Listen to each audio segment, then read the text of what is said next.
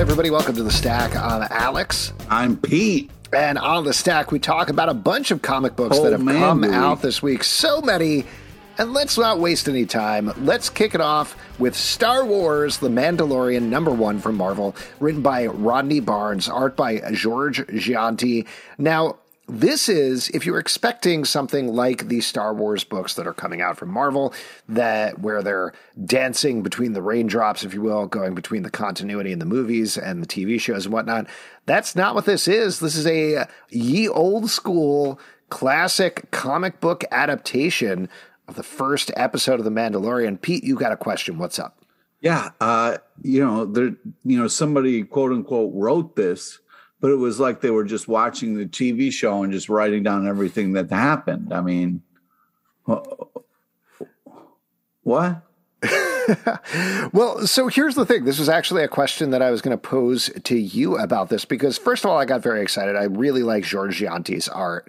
Uh, he's great. Oh my God, the art's unbelievable. so you kidding me? His the way that he draws the characters here is awesome. He Yep. always does a good job with licensed properties. He was the guy who also did Buffy the Vampire Slayer when they first brought her into comics, and was so good. And I think about that all the time. Uh, so that's good. Um, the back in the day used to get these things all the time. Like I remember very specifically reading Oh yeah, the Empire Strikes Back Yeah. official Marvel comic adaptation, the Return of the Jedi official Marvel comic adaptation. The question I was going to throw out to you, and I don't mean this necessarily derisively, even though it sounds that way, what is the point of this? Like at this day and that's age, what I was going to ask Yeah. you. Like, Okay. because I guess the point is what I'm realizing now is letting the artist flex Mm-hmm. and kind of bring this kind of episode to comics. But what was tough, what I really found that I missed was there's amazing actors and and voice work, and the show hires a lot of comedians that add like a lot to these lines and stuff like that. And because like I'm I'm hearing their voices, but if someone hasn't watched the show, it's kind of like you know, I mean, Horatio Sanz was that fish guy. There's a lot of there's cool like uh, Jason Sudeikis is one of the stormtroopers.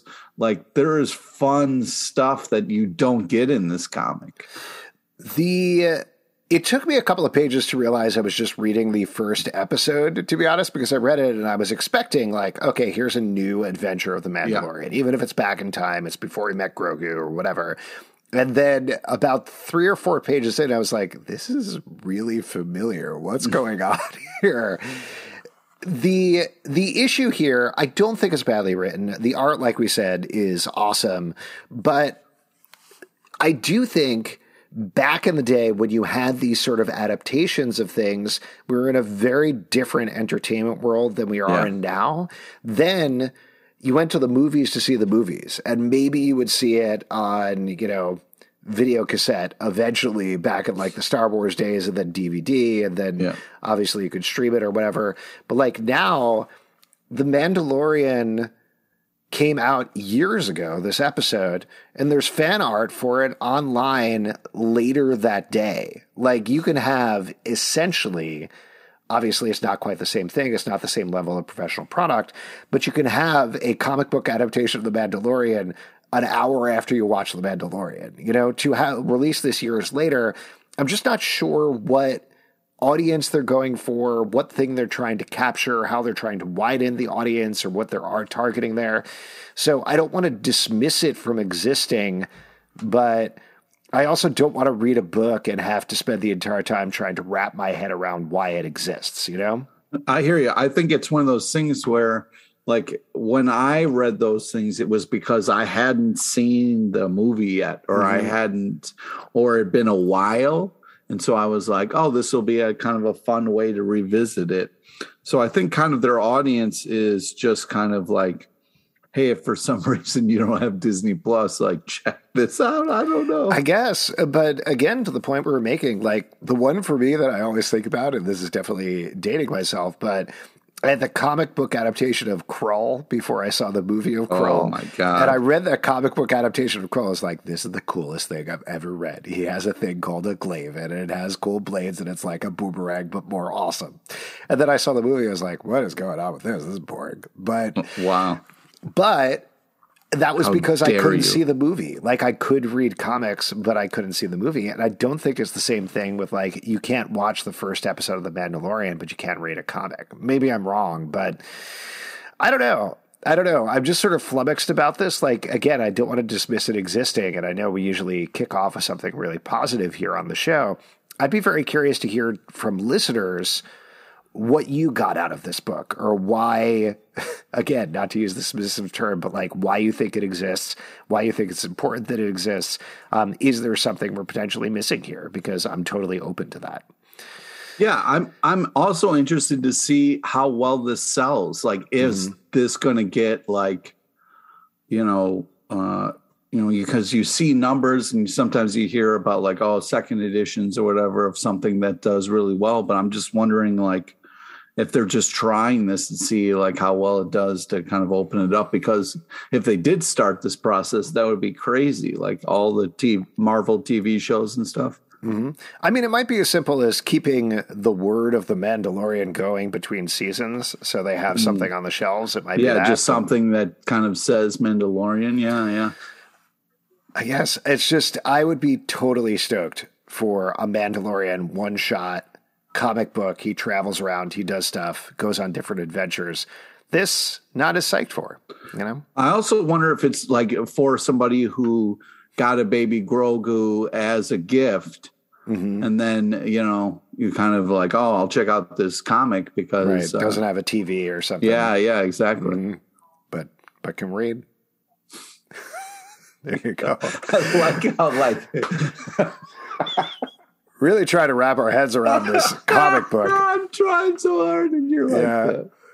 All right, why don't we move on? Talk about another one that I do think it's it's very similar in terms of like why does this exist, but I do think we have an answer for this. Dark Crisis: Worlds Without a Justice League, Superman number one from DC Comics, written by Tom King and Brandon Thomas, art by Chris Burnham and Fico Ossio. This kicks off with a big storyline of a world with just a Superman and just Jon Kent's Superboy, and then takes us to other worlds where, as the title exists uh, indicates, there's no Justice League. There's just one hero or two heroes, and that's pretty much it. Pete, what'd you think about this book? Well, this was like a really cool take on one of the positives of parenting, uh, of raising a child, of kind of like being like, you know, it's cool to watch somebody go from zero to like 18 and kind of like become their own person. It's got to be fun to kind of watch somebody's evolution, you know, right in front of your eyes and stuff like that. And I thought like doing this with like a Superman kind of thing brought a lot of touching kind of uh, uh, cool vibes to it. I, I really dug it. I thought it was such a cool idea, well executed. The art was amazing, uh, really cool covers. Uh, yeah, uh, I, I, felt like it was uh, it was really neat. Yeah, I I was okay with the next two stories. I thought they were solid, but mostly fun. But the front story by Tom King and Chris Burnham that we're talking about with Superman was great. And I do think the theme here, the idea here, even though I feel like Dark Crisis itself hasn't really coalesced as a vent necessarily yet, is we kicked off the Justice League dying before Dark Crisis. Here we're seeing all these other worlds throughout the multiverse where there never was a Justice League. There was no inspiration there. There's no young Justice League members. There's no younger than that Teen Titans or anything like that. So what does that mean for these worlds without a lot of heroes? That's cool. I like that as like what if scenarios or else world scenarios, specifically with DC. Um, it's definitely worth it for the front story alone. Um, Curious to see where this goes potentially as an event. Yeah, definitely. Next one, Impact Winter number one from Image Comics, written by Travis Beacham, art by Stephen Green. This ties into a podcast from the producers of The Walking Dead. And if you don't know Travis Beacham, he wrote some of the Pacific Rim stuff. But here, this is a zombie apocalypse, but instead of zombie apocalypse, it's a vampire apocalypse. And we're leading up to the characters in the podcast. Full disclosure, I haven't listened to the podcast. I'm going to take a wild stab no pun intended, and say that you probably haven't either, Pete. So, given all that, what did you think about this book? Yeah, I you know, uh, really the only podcast I listen to is the last podcast on the left. Um, but um, Impact Winter is such a cool. Did you listen to Comic Book Club or The Stack? um, only to hear if I'm not there to see if you guys are talking shit about me. um, uh, but man, I really liked this kind of like how this started, the whole setup, the premise. This was great. It moved really well. Like it didn't kind of sit in a lot of ideas or whatever. Like it really moved. I, I liked the pace of it. The art's beautiful.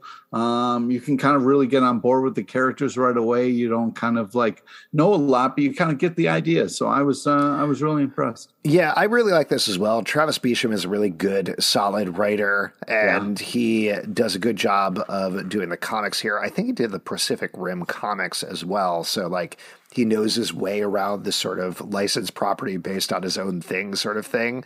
Uh, but like you said, Stephen Green's art is really good the creatures, the vampires, are like little Mike Mignola goblins in yeah. the middle of this. I, I, don't know. There was some other artist that I was thinking as a compeer, but I don't know who it is. But really like this book. It, yeah, it kind of reminded me a little bit of the Scott Snyder uh, vampire, a little bit. Mm, yeah, I could see that.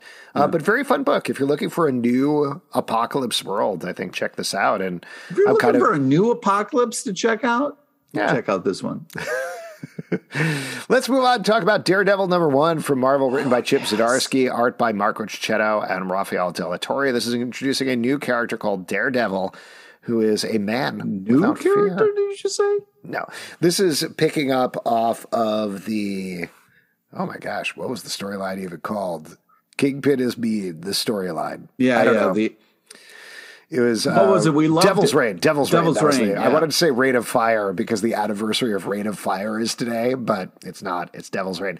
Anyway, Kingpin has left New York. Daredevil and Elektra are going to leave New York as well, but first he has some business to take care of uh, before they take over the Fist.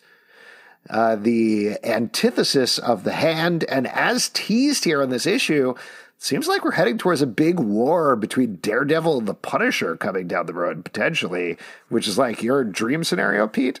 Yeah, this looks. Uh, I loved the little kind of uh, you know little Punisher shots we got in here, the little panels of like we're kind of leading to this. Very exciting, but also this comic was great. I mean, as far as the first issue, setting things up, getting you excited, this does such a great job art's unbelievable. I really love Elektra in this, and her, uh, her and uh, uh, Daredevil. Uh, for the first time, I'm really feeling it, and I'm very excited about like what that's going to mean. We get Stick in here, which was great. I, I'm very excited to see where this is going. And what's fun is you kind of think you're like, okay, I get a handle on this, but then there's some real twists and turns that make it very exciting, and kind of raise the stakes.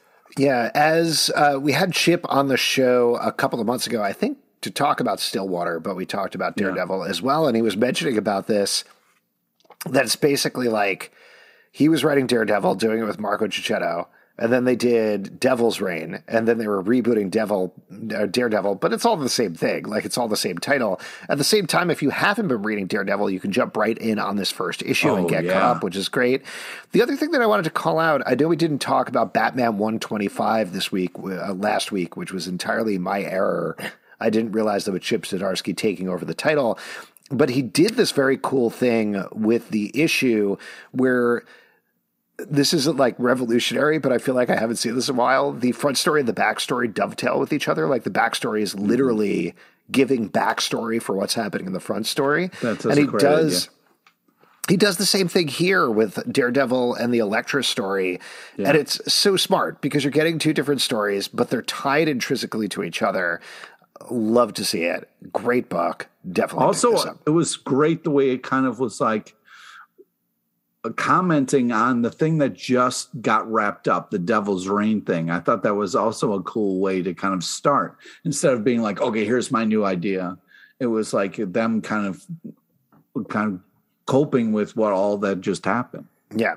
It was a little disappointing to me that they didn't mention Reign of Fire at all, which is a great Dragon Apocalypse movie. If you're looking for a new apocalypse, check out uh, no. Reign of Fire. No. Superman, Son of Kal-El, number 13 from DC Comics, written by Nicole Maines and Tom Taylor, art by Clayton Henry. This is a big issue because it's introducing Dreamer, the character that Nicole Maines played on Supergirl for multiple seasons, into the main DC continuity. There's been appearances. Uh, I think Nicole Maines did a short story, if I remember correctly, about Dreamer before, but this is Dreamer in mind continuity interacting with uh, Jon Kent, among other characters. Um, I thought this was great. I think every issue of this is great, but I think the way they brought in Dreamer here was so much fun. I love the character. I thought it was really well written. What'd you think about it, Pete? I agree. This every issue of this has been so much fun with this arc. I'm loving this uh, Superman relationship.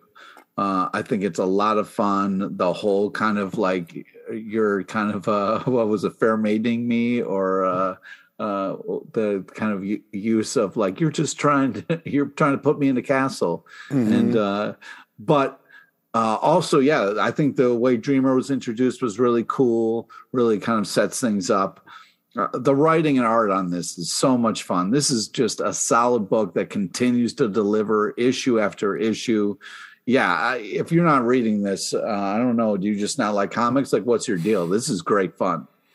I really do hope we see more of Dreamer as well. It would be a bummer to bring her in here, show her off in this issue, and then not have her pop up anywhere in the DC universe. So, fingers crossed. I hope there's more plans for it going forward. And I hope they let Nicole Maines write Dreamer because she did such a great job here. It's really, really impressive yeah. how much she was leaning into this character. Very fun stuff. Next up, Flavor Girls, number one from Archaia by, I'm definitely going to mispronounce this, and I'm sorry, Loic Locatelli Kerwowski. This is sort of a Sailor Moon ish riff on magical girls fighting giant monsters. The art is very fun, very manga influenced in particular. What do you think about this, Pete? Well, here's the thing. I I love the whole setup. I love the premise. Really cool. Very very interesting. I just wish they didn't lean so hard on the Sailor Moon thing, where it's like, uh, just give them full all the clothes, so we don't have this kind of little bit creepy young girl kind of thing with the stockings and the short skirt thing going on. You know what I mean? I feel like I that's wanna, on you if you're calling that out, Pete. Well, maybe I don't know what my deal is, but I'm just saying, like, it would be nice to be able to read this in public and not have mm-hmm. people look like, oh yeah, you into that? Is that what you're into? Well, you're masturbating at the same time, right?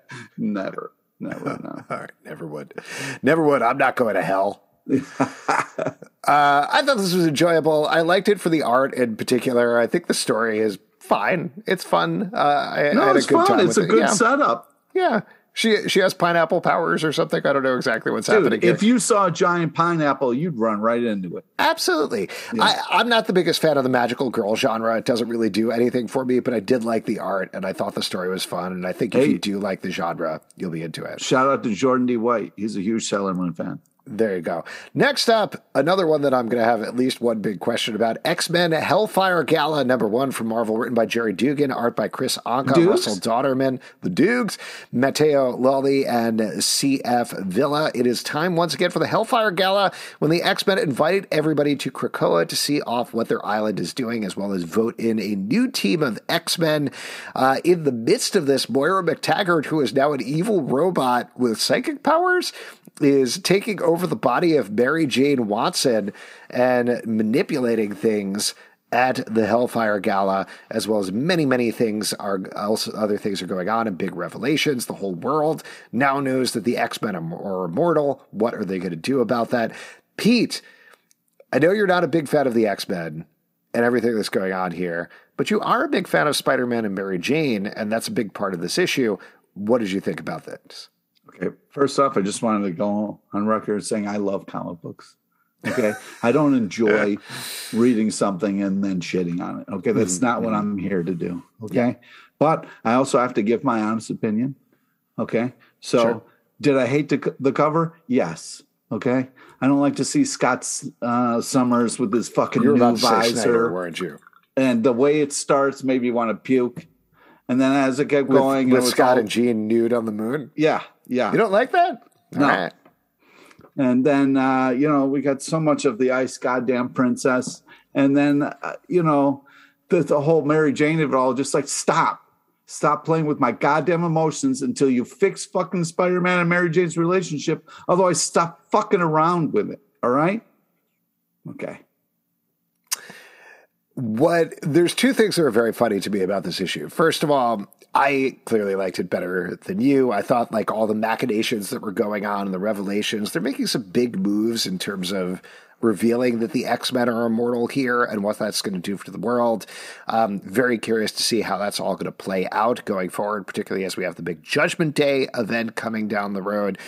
So that's all good. I like the characterizations. Always like Gerry Duggan's writing. It's always very good. The art is good throughout. What was weird to me about this issue was the Hellfire Gala of it all.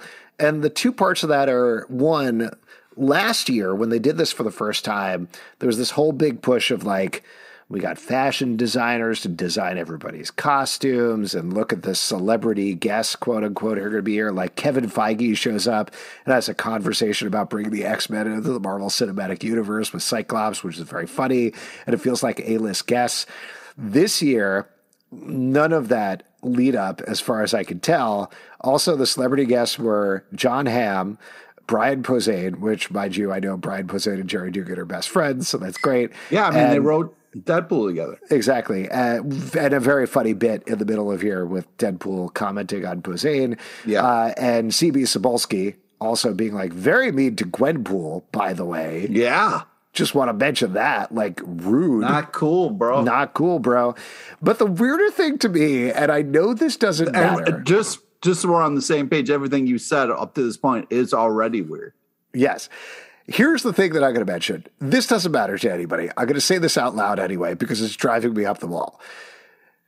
In comic book continuity, time does not move the same way in the Marvel universe as it does in the regular universe, right? Yep. So usually, like, we're told, I don't remember what the exact ratio is, but like 10 years or a week or a month or something. Like, it's it's very compressed in terms of how how things happen. As far as I can tell, they've had a Hellfire Gala like two weeks in a row or something like that. You don't care. This I doesn't don't. matter to you at all. No. Okay. This drives me crazy because, like, I understand in the real world it's been a year they're voting a new X Men, but in the continuity of the X Men comic books, it's been like two weeks, and they're like, "Well, these X Men are out. We're gonna have another big party. We're gonna get rid of them. We're gonna vote in some new ones. Here we go."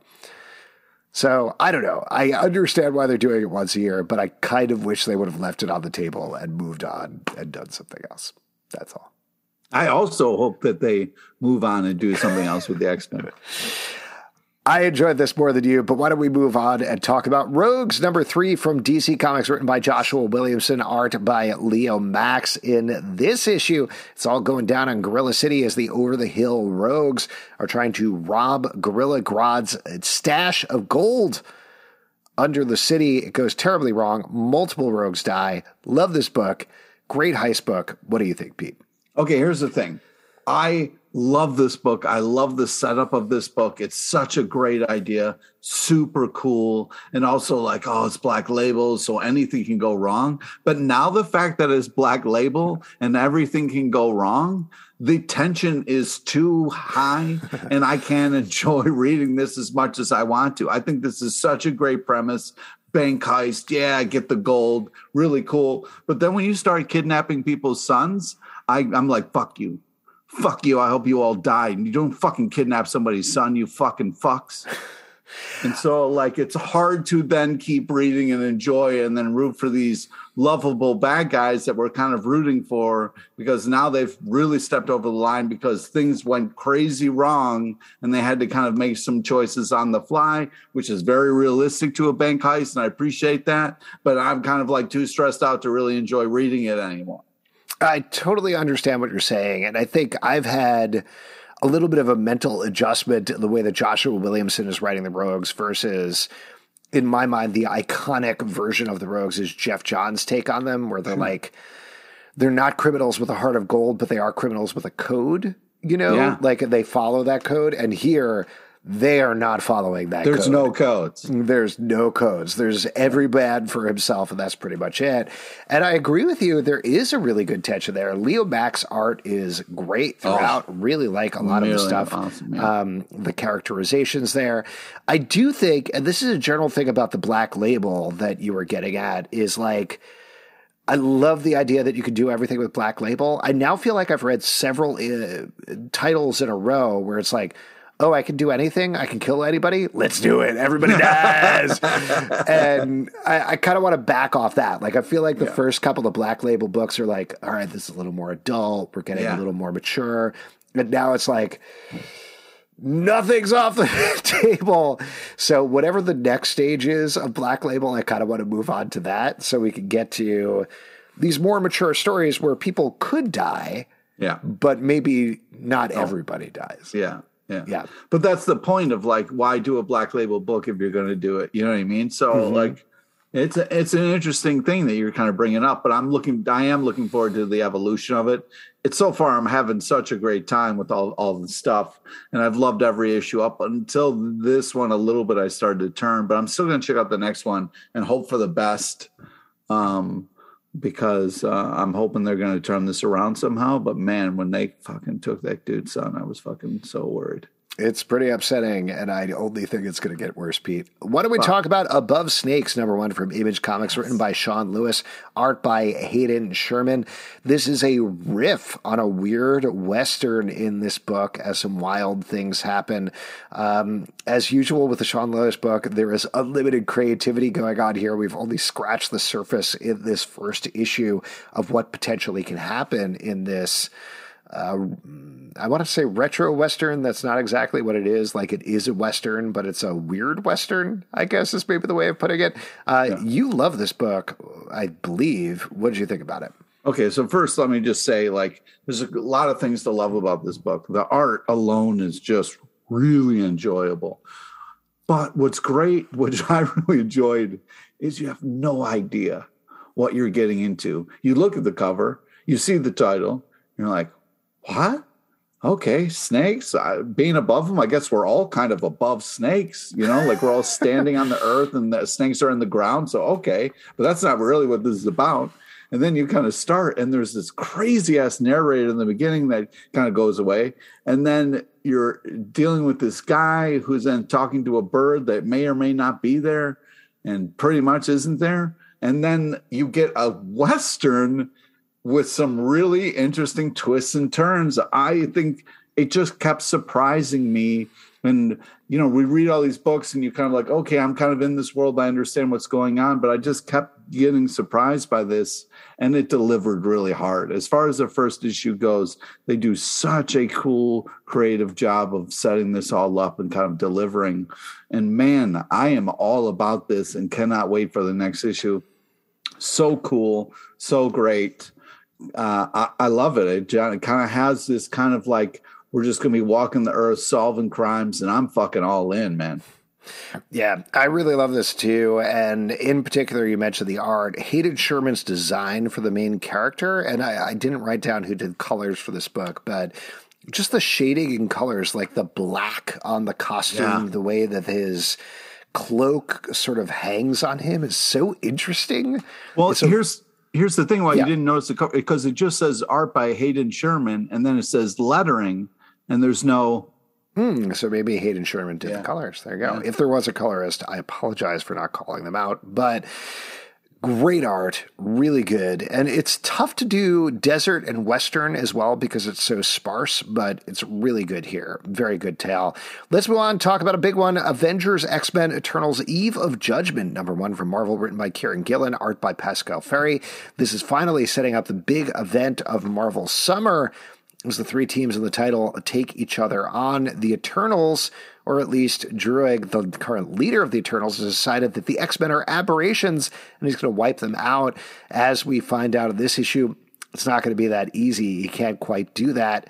And he has turned to the absolute worst person possible to find out how he can take out the X Men. Uh, as we head into this event, the Avengers are going to be caught in the middle of everything that's going on. As a big fan of the Eternals title, and just the narration and the humor that Kieron Gillen puts in the narration. I love this issue, and I love how hard it's just dealing it with everything that he's been dealing with in the Eternals book. Uh, but what did you think, Pete? Yeah, I mean the narration is a lot of fun, and then I also like later on where it was like refer to that list I gave you, uh, but also like um, very interesting kind of like perspective on on it all and I'll, i agree like yeah let's get rid of the x-men you know what i mean like this oh you're on the side of Druig that's right the that's villain right. no okay no i just uh i'm sick of fuck island already but um you know i i you know the yeah, whatever. I'm not going to go on a tirade. I just, sure. I think this is, uh, you know, Kieron Gillen has been killing it on the Eternals book.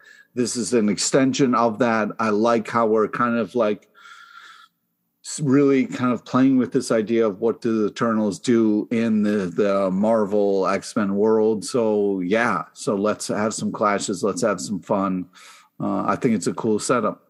Yeah, I I'm still hesitant just from a fad perspective because I know Marvel at comics were clearly all in on the Eternals because of the Eternals movie, and then uh, Marvel Cinematic Universe were about the Eternals movie were like, yeah, you know. Yeah. so it does feel like this vestigial tale a little bit in a certain way that they're leading into this event, but if it is this good throughout and this well written and this fun, it doesn't matter. It's just. I'll tell you what comics. was one part that was weird to me was like, it's like, oh yeah, Tony Stark is making uh, you know waffles, and I'm like, wait.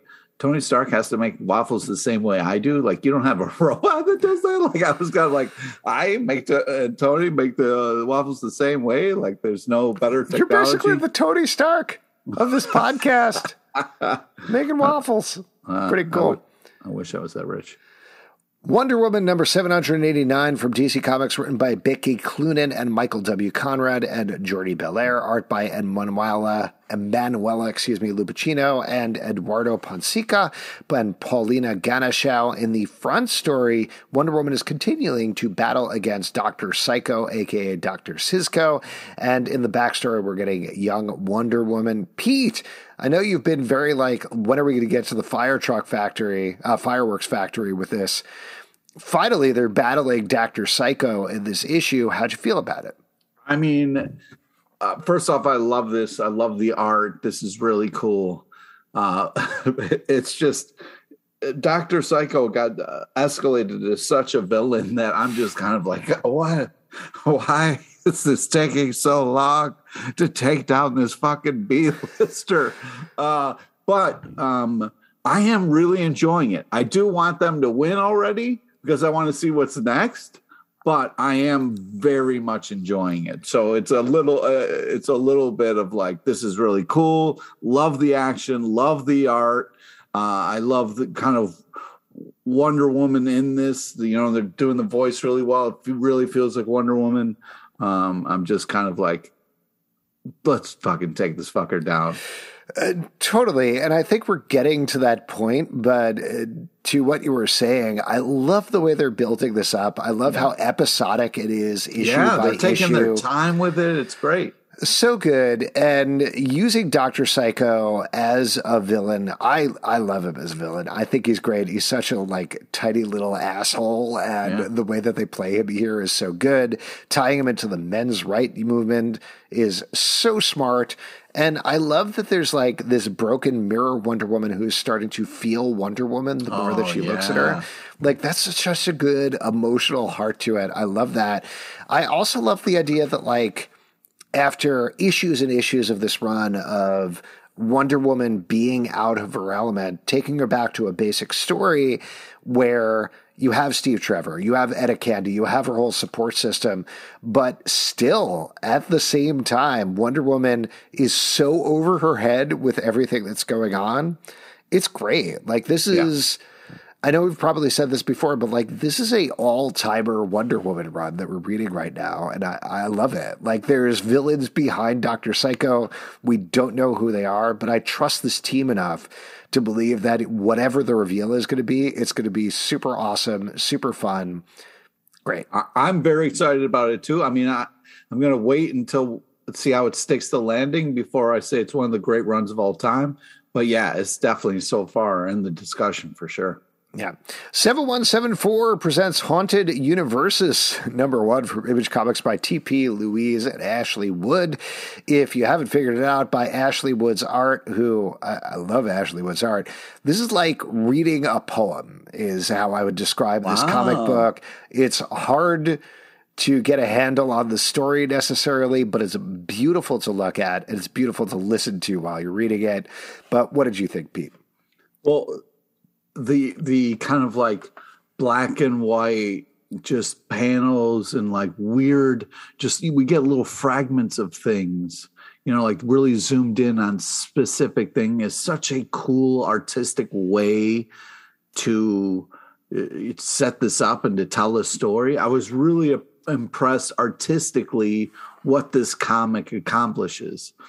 Then it gets into a bunch of weird fucking and i'm kind of like man but man uh artistically it's it's really impressive It's really beautiful. Uh, I love Ashley Wood's art. This is like a series of paintings in a row in the form of a comic book. So, well, uh, to be perfectly honest, I don't know what was going on with the story.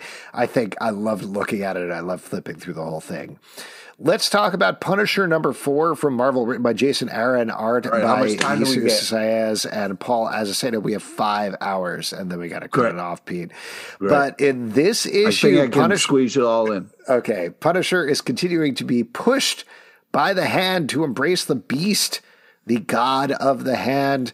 Uh, and we're starting to get a little pushback here. At the same time, Ares, the god of war, is not exactly gunning for the Punisher, but actually rooting for the Punisher to get away from the hand. And meanwhile, Punisher is starting to realize that something is very, very wrong with his wife, Maria, who has been brought to back to life. Uh, Pete, take it away. this is one of my maybe f- favorite punisher issues of all time it is really impressive the way that we are you know you're, you using the punisher seeing the punisher uh, like this is exactly what i love about the punisher is the choices that he has to make and the things that he decides uh just so powerful so well done so cool. Um uh just there are all these little kind of like moments with punisher's face and kind of like the the things happening around him uh it seems insane and over the top but also it's so small and uh, like this is one of the first times we ever seen frank as a kid. I mean not ever but like you don't see that a lot. So this was they were taking a lot of big swings with this and the frank castle origin which as a punisher fan i'm like don't you fuck with the fucking the greatness here. So i was so pleasantly surprised and so happy with what we're building towards and what we're seeing. Um and oh my god I, you know spoilers but man uh, the choice the choice that punisher makes with that uh, sketchy old lady was so great. It's just so great. I'm going to completely agree with you, Pete. This is one of the greatest Punisher issues I've ever read, and I think that's all down to, mind you, Paul Azaceta's art. Paul I Oh, believe, is I doing mean- like the back backstory stuff with young Punisher, which is gorgeous. Uh, Jesus. Jesus Saiz is doing the present stuff, which is stunning as well. In particular, like I'm struck every time we cut to Maria and we see the little scars of the bullet holes on her. Like that just hits me every single time. But Jason Aaron, the way that he is writing this is uh, phenomenal because you think of like when they introduce Ares, the god of war, as the bad guy here, like the villain that Punisher needs to fight, you're like, oh, of course, that makes sense. Of course, that's going to be the thing that he needs to fight. That's awesome. That's very cool. Can't wait to see that. But the fact that Ares comes to this old lady is like, you are ruining the Punisher. You like- are ruining him. He is a perfect engine of war, and you're making him doubt himself. The characterization there and the nuance in terms of setting up this conflict, and particularly this issue, that it's not Ares versus the Punisher, it's Punisher versus this old lady who is manipulating him for the hand, is phenomenal, like mind blowing. Uh, just the way that Jason Aaron is structuring this whole thing, it's awesome. It's But also, so there's this.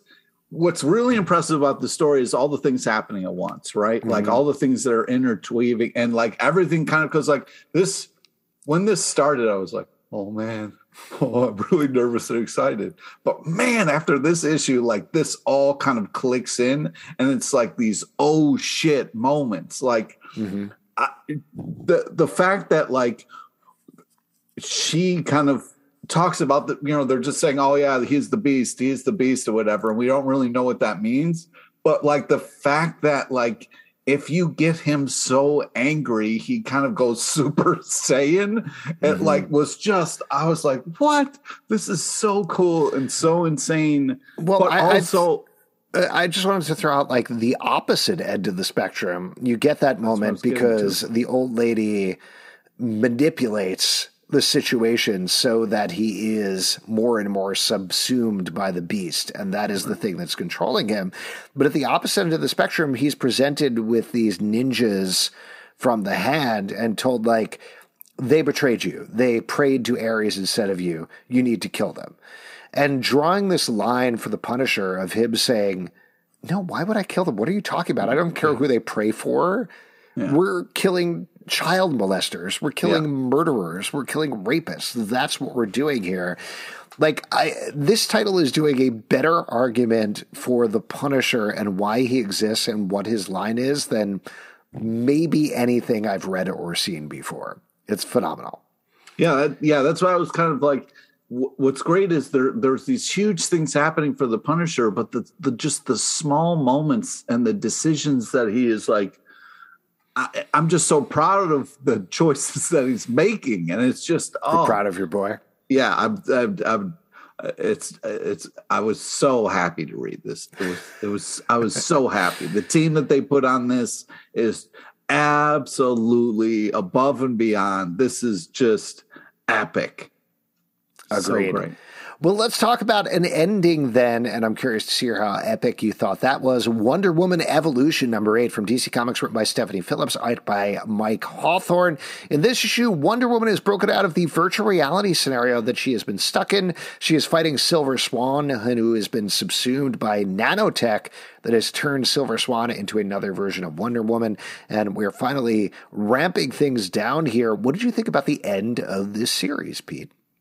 Well, I think overall the, the the art and the action was just glorious. Uh, it was really a lot of fun. I thought that it kind of like uh, did a good job of kind of like bringing us on the journey and then landing it and being like, okay, great. You know, like I wasn't like holy shit, but I was really just kind of like awesome. You know, like Mm-hmm. came around. I felt good about reading. You know, like going along on this journey, and it was a fun take. I uh, this this sounds more negative than I mean it to. This is maybe my least favorite issue of the It series. does sound negative. Yeah, because I hated it. No, that's not true. Uh, I really like the series. I think this was uh, really good. Mike Hawthorne's arc was awesome. Really liked his take on Wonder Woman. I thought Stephanie Phillips' writing was really solid throughout. Yes. Love the virtual reality stuff. Love Silver Swan. That's such a great, interesting villain. And it's one of those villains that ties so nicely into Wonder Woman's compassion because she's somebody like, no, don't fight me. We are friends. Let's be friends. So Stephanie Phillips does a really good job there. But the way that it ended, it feels like it needs to be followed up on. Without getting into any spoilers, there's a little bit of a tease here for something more. And because it's not in the mainstream Wonder Woman title, I don't know how much we're actually going to follow up on this plot line. If it is something that we follow, I'll be way more into it. But as it is, it doesn't exactly tie it up. It just sort of ends. Right. And it feels like the sort of thing that would tee up another storyline, except instead here we're finishing the title. So good story. I say pick it up regardless of the ending. Um, but I'm curious to see how much more we're going to see of this in the DC universe. Let's move on. Talk about 8 Billion Genies, number three from Image Comics, written by Charles Soule, art by Ryan Browne. In case you haven't been paying attention to this title, this is about a world where everybody gets a genie and everybody gets a wish, and it goes horribly, horribly wrong. Except in one bar where a smart bartender has wished for everybody Oh, to be safe from the bartenders are genies. so smart. So smart. We're following a bunch of characters here as some of them wish, some of them follow through on their wishes. Um, I I love this book. Like I love how wild and creative and weird it's going to be. I know it's only going to be 8 issues long. I wish it was longer because I think it's only getting more interesting issue by issue. Uh, what about you, Pete? I agree and I think that's a great sign of something that does really well is you're wanting more. I mean, I would love to sit in a bar where it's you know Ernest Hemingway and Jim Morrison and you know a bunch of people who are uh, Dorothy huge, Parker is yeah Dorothy person. Parker yeah. yeah. Uh, uh, just hanging out would be fun enough, you know. But the fact that uh, we get all these other things happening is really impressive. Yeah, I think this is so creative, just like Curse Words was so creative, really cool. Uh, I feel like this is just in, intense in a way that is great, but also like uh, uh, saying stuff and like really kind of like uh, very interesting choices. And I love kind of how this issue ends and like sets things up, like this evolution of what would happen if these, uh, you know, like five days into people being able to wish things, you know, like holy crap.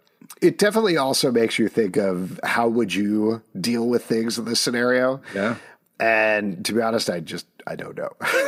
I really don't know. Well, I really think what we're kind of finding out here is like waiting it out is mm-hmm. smart mm-hmm. because you know you only get one and there's so many crazy things happening that other people's things are kind of ruining other people's wishes so it's like you know if you can find like a nice bar to wait these things out that's the smart move Totally. The main moral of this story is go hang out at a bar. Have a nice yeah. time. Just yeah, just go hang out in a bar. You're going to see life come through there, and it's going to be interesting. So yeah, it's worth it. Exactly. Wolverine number 23 from Marvel, written by Benjamin Percy, art by Adam Kubert. This is the end of the storyline involving Deadpool as Deadpool and Wolverine team up, and Deadpool slowly tries to take over Wolverine's comic book.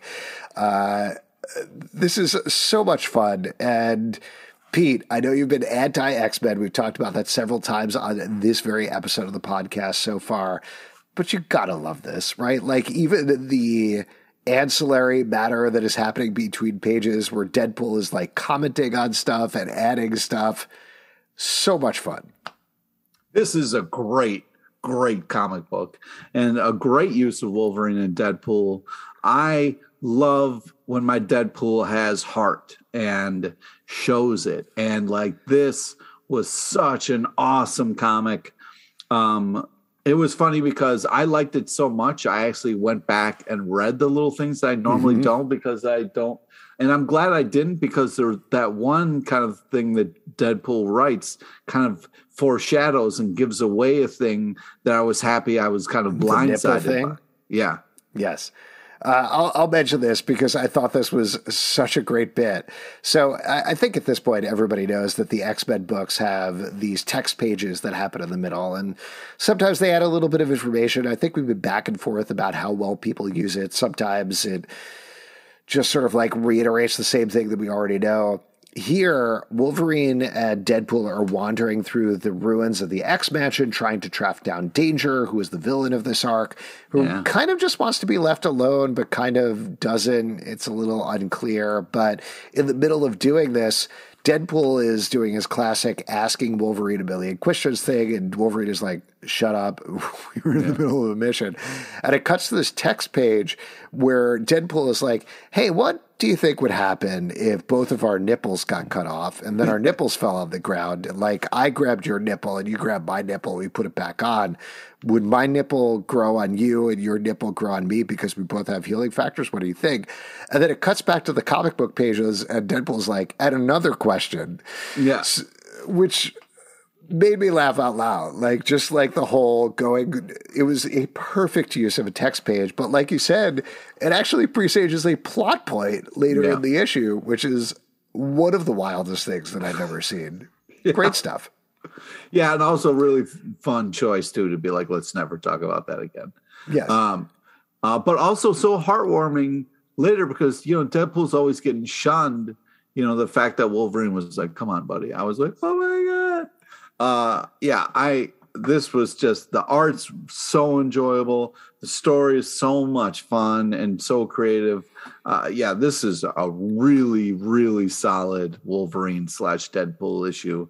I, can't I can't recommend this enough. This was great. Uh, this whole arc in particular, like Adam Kubert, of course, is unimpeachable in terms of art, but yeah. Benjamin Percy, the way that he writes both of the characters is great. It's so funny, and just the use of healing factor throughout this uh, arc, I loved. I think it was two issues back, the thing where Wolverine kept cutting Deadpool into smaller pieces to jab him through stuff.